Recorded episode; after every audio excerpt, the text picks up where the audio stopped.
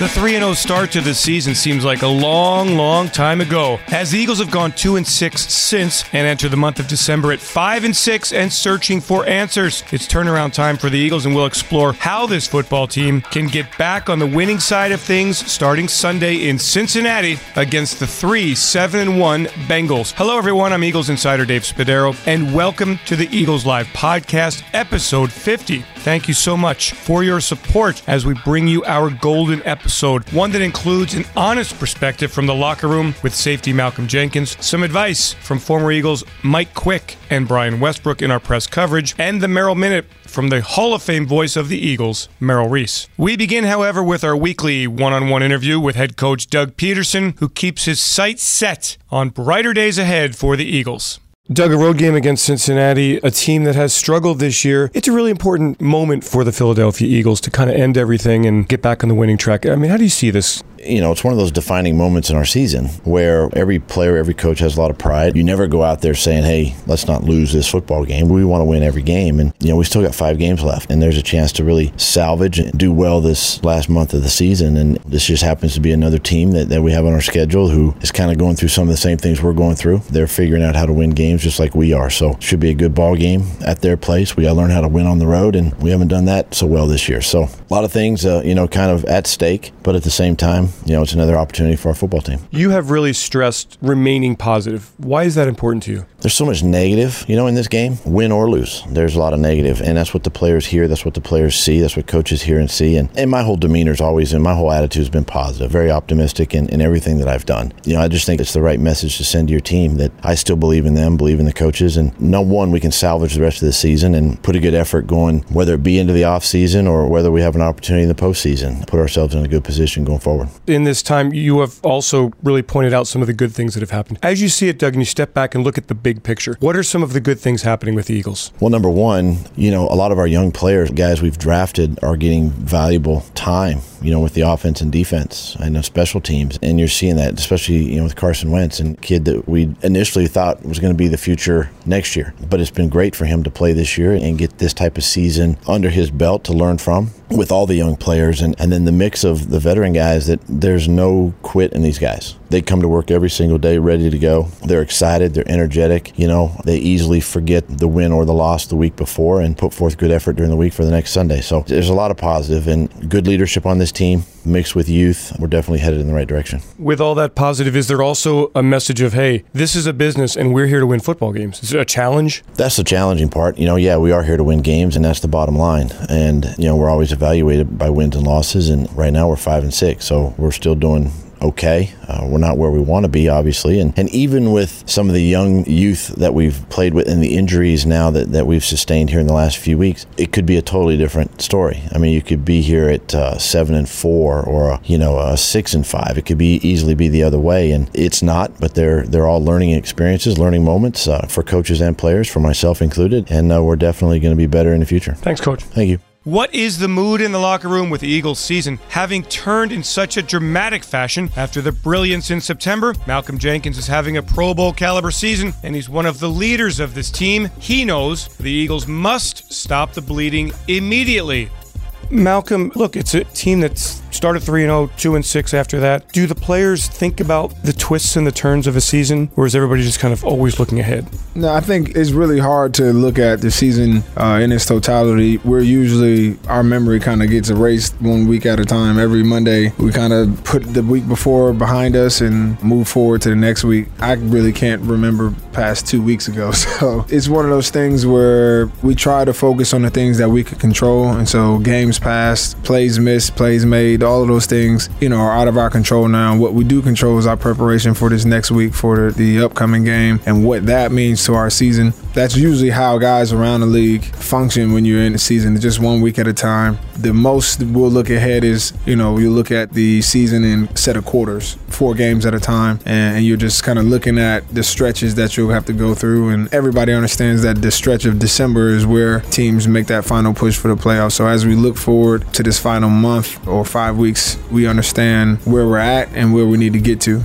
Would you describe a locker room in general as relentlessly optimistic? Yeah, I feel like you have to be. Otherwise, you lose your motivation to, to play. If you feel like you're out of it, then, you know, guys are booking vacations and, you know, packing up the bags. But right now, we still have a chance. So while you have a chance, you got to figure out what can you do as a team to give yourself the best possible chance. And really, it's, it's quite simple. That's win. And then let the cards fall where they may. Thanks, Malcolm. No problem.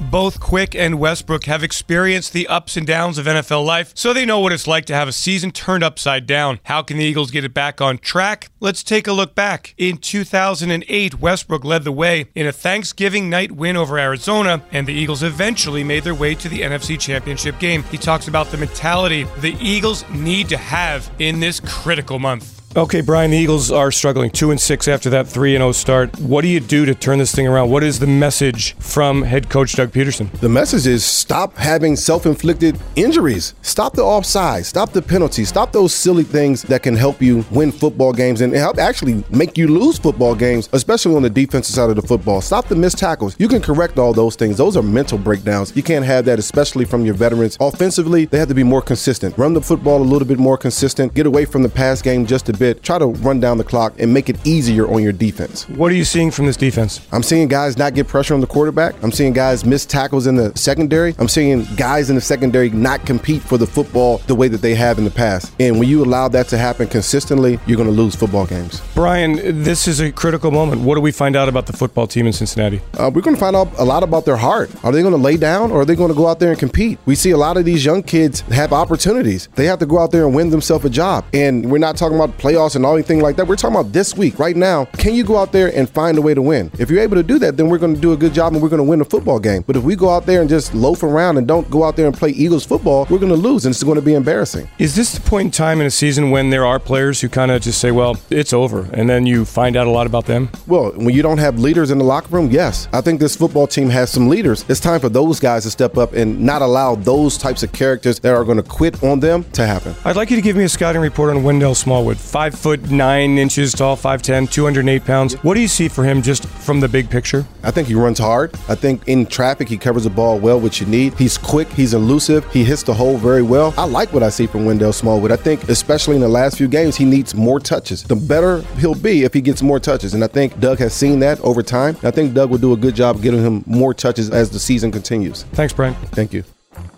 Find out what it really feels like to play for the Eagles with the all new Eagles Fantasy Camp held from April 6th through the 8th at Lincoln Financial Field. The weekend includes Eagles legends, team practices and games, behind the scenes tours, and much more. Register now at eaglesfantasycamp.com.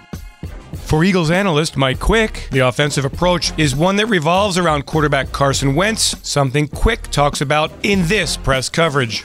Mike, we have reached the month of December. The Eagles have lost six of their last eight games. What happens inside a locker room when you go through a streak like that? Well, you know, a couple of things could happen. You could start to splinter if you're not a good locker room, or you could start to come together. You have to realize, though, that each and every one of these guys, and Doug kind of alluded to it, they're playing for their job. They're playing for next season. They're playing for right now who can show that they're worthy of being on the team next season. All of those things. So it's important in my mind that they stick together. Everybody pull together and try and get as many wins as they can going down the stretch. It's all about winning football, and it's all about the performance that you put on the field each and every Sunday. Doug keeps it very optimistic, keeps it very positive, says the Eagles are making progress. Where do you see progress? I see a lot of progress. I went over a play during the game where Carson came out of the pocket, because he was forced out of the pocket. It was the one where Julius Peppers pulled the face mask. But that was going to be a big play down the seam to Bryce Treggs. And he had the guy beaten. It was a two deep zone, and it was going to be a huge play down the middle of the field. But because of that pressure, he wasn't able to throw the football. There are several plays like that during the course of the game that I saw that you just needed one extra block or you needed one more split second for the play to work. So I understand when Doug mentions that, you know, we're almost there, we're close. And I understand understand that because I look at the tape and I understand where plays break down and how close they are to being successful. I would think this game against a 3 7 and 1 team that's missing weapons, you kind of just got to go into Cincinnati and say, this is going to be our game. Yeah, I think they go in and take control of the game. And I think the Eagles should dictate the way this game goes. Very similar to the way last week team came into their house and really dictated the way the game was going to go by controlling the clock, controlling the time of possession with these 10 play play, 12 play, 13 play drives. I think the Eagles need to go to Cincinnati and use that type of formula to beat the Bengals. Mike, what are you seeing from the defense, and what did you see specifically on Monday night against Aaron Rodgers and the performance he had? Well, I just thought that the Green Bay Packers had a real good game plan and the short passes, getting the ball out quickly. And, you know, they've got a quarterback in Aaron Rodgers that can call the game from the line of scrimmage. And there are only a few quarterbacks in this league can do that. And a lot of the plays that they had that were big plays, they were called at the line of scrimmage by the quarterback, looking at the defense and realizing where there was a matchup that he could take advantage of. So against Leodis McKelvin, there were several times that the play was called at the line of scrimmage to take advantage of the matchups that he had there. Not a lot of quarterbacks that can do that. I look at Aaron Rodgers, I look at Carson Wentz, and I say, can Carson ever get near the level of Aaron Rodgers? Do you ever think that way, or do you think it's possible? That's funny. I was thinking about that this morning, and I don't think it's going to be that long before Carson gets to the point where he's got receivers that he's comfortable with, and he can just give them a signal at the line of scrimmage, change the play, and take advantage, just as Aaron Rodgers did on Sundays, of matchups that he has across the field. That makes me happy, Mike. Thanks. I'm glad you're happy, Dave.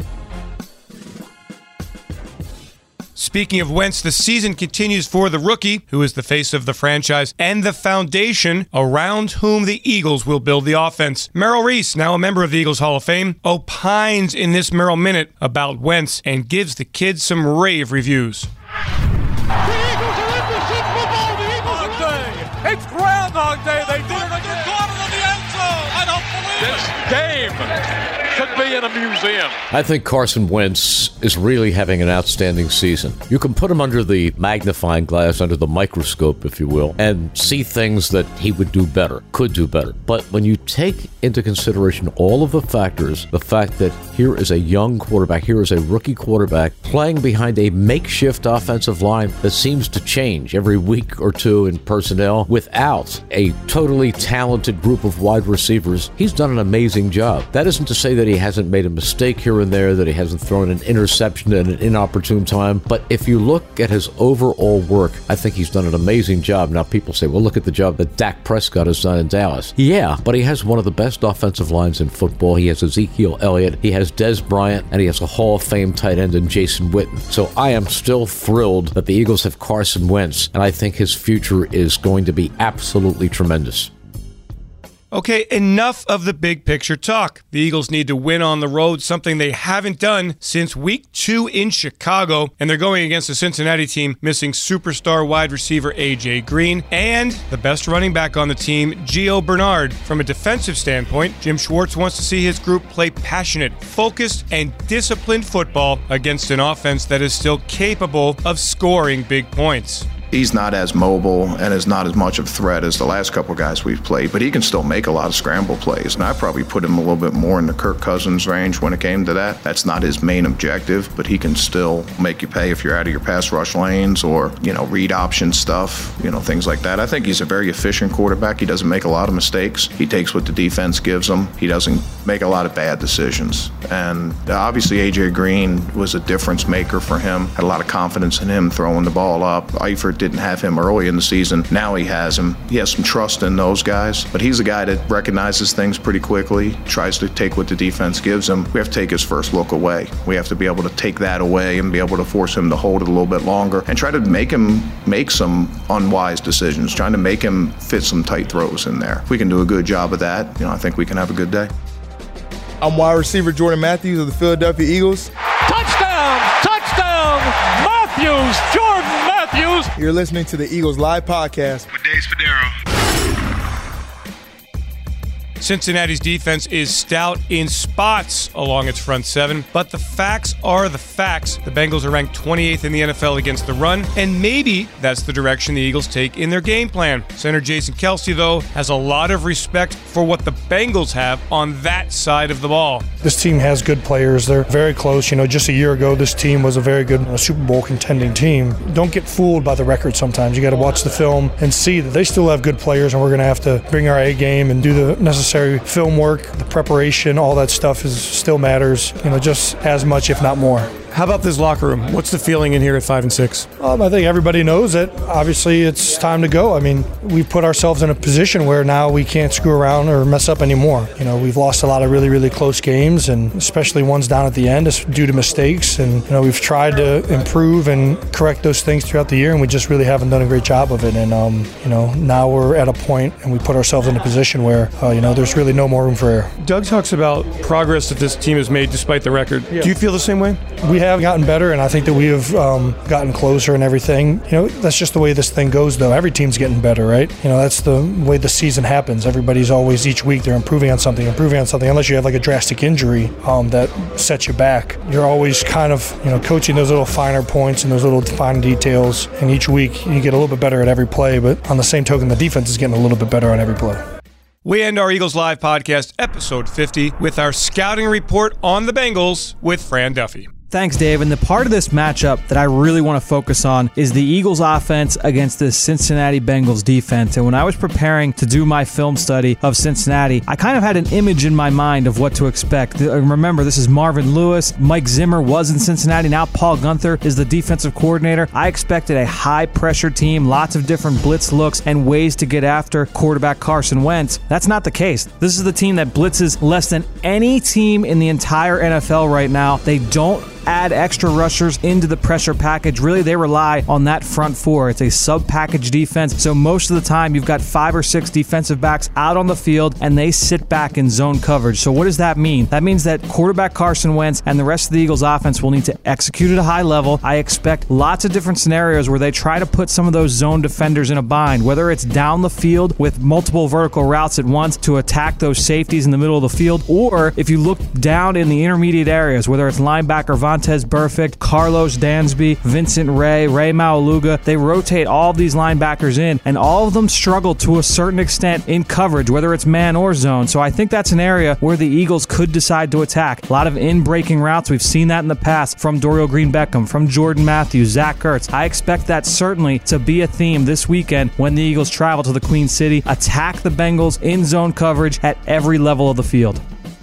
And that's it for this Eagles Live podcast, episode 50. Stay tuned for our post game podcast, The Instant Reaction from Cincinnati, following the Eagles game against the Bengals on Sunday. Thanks to Brian Thomas and his staff for putting this together. Thanks to you for joining us and continuing to support the Eagles Live podcast. We will go throughout the season and through the offseason into 2017, of course. I'm Dave Spadaro. Thanks for joining me, everyone. Have yourselves a great Eagles day.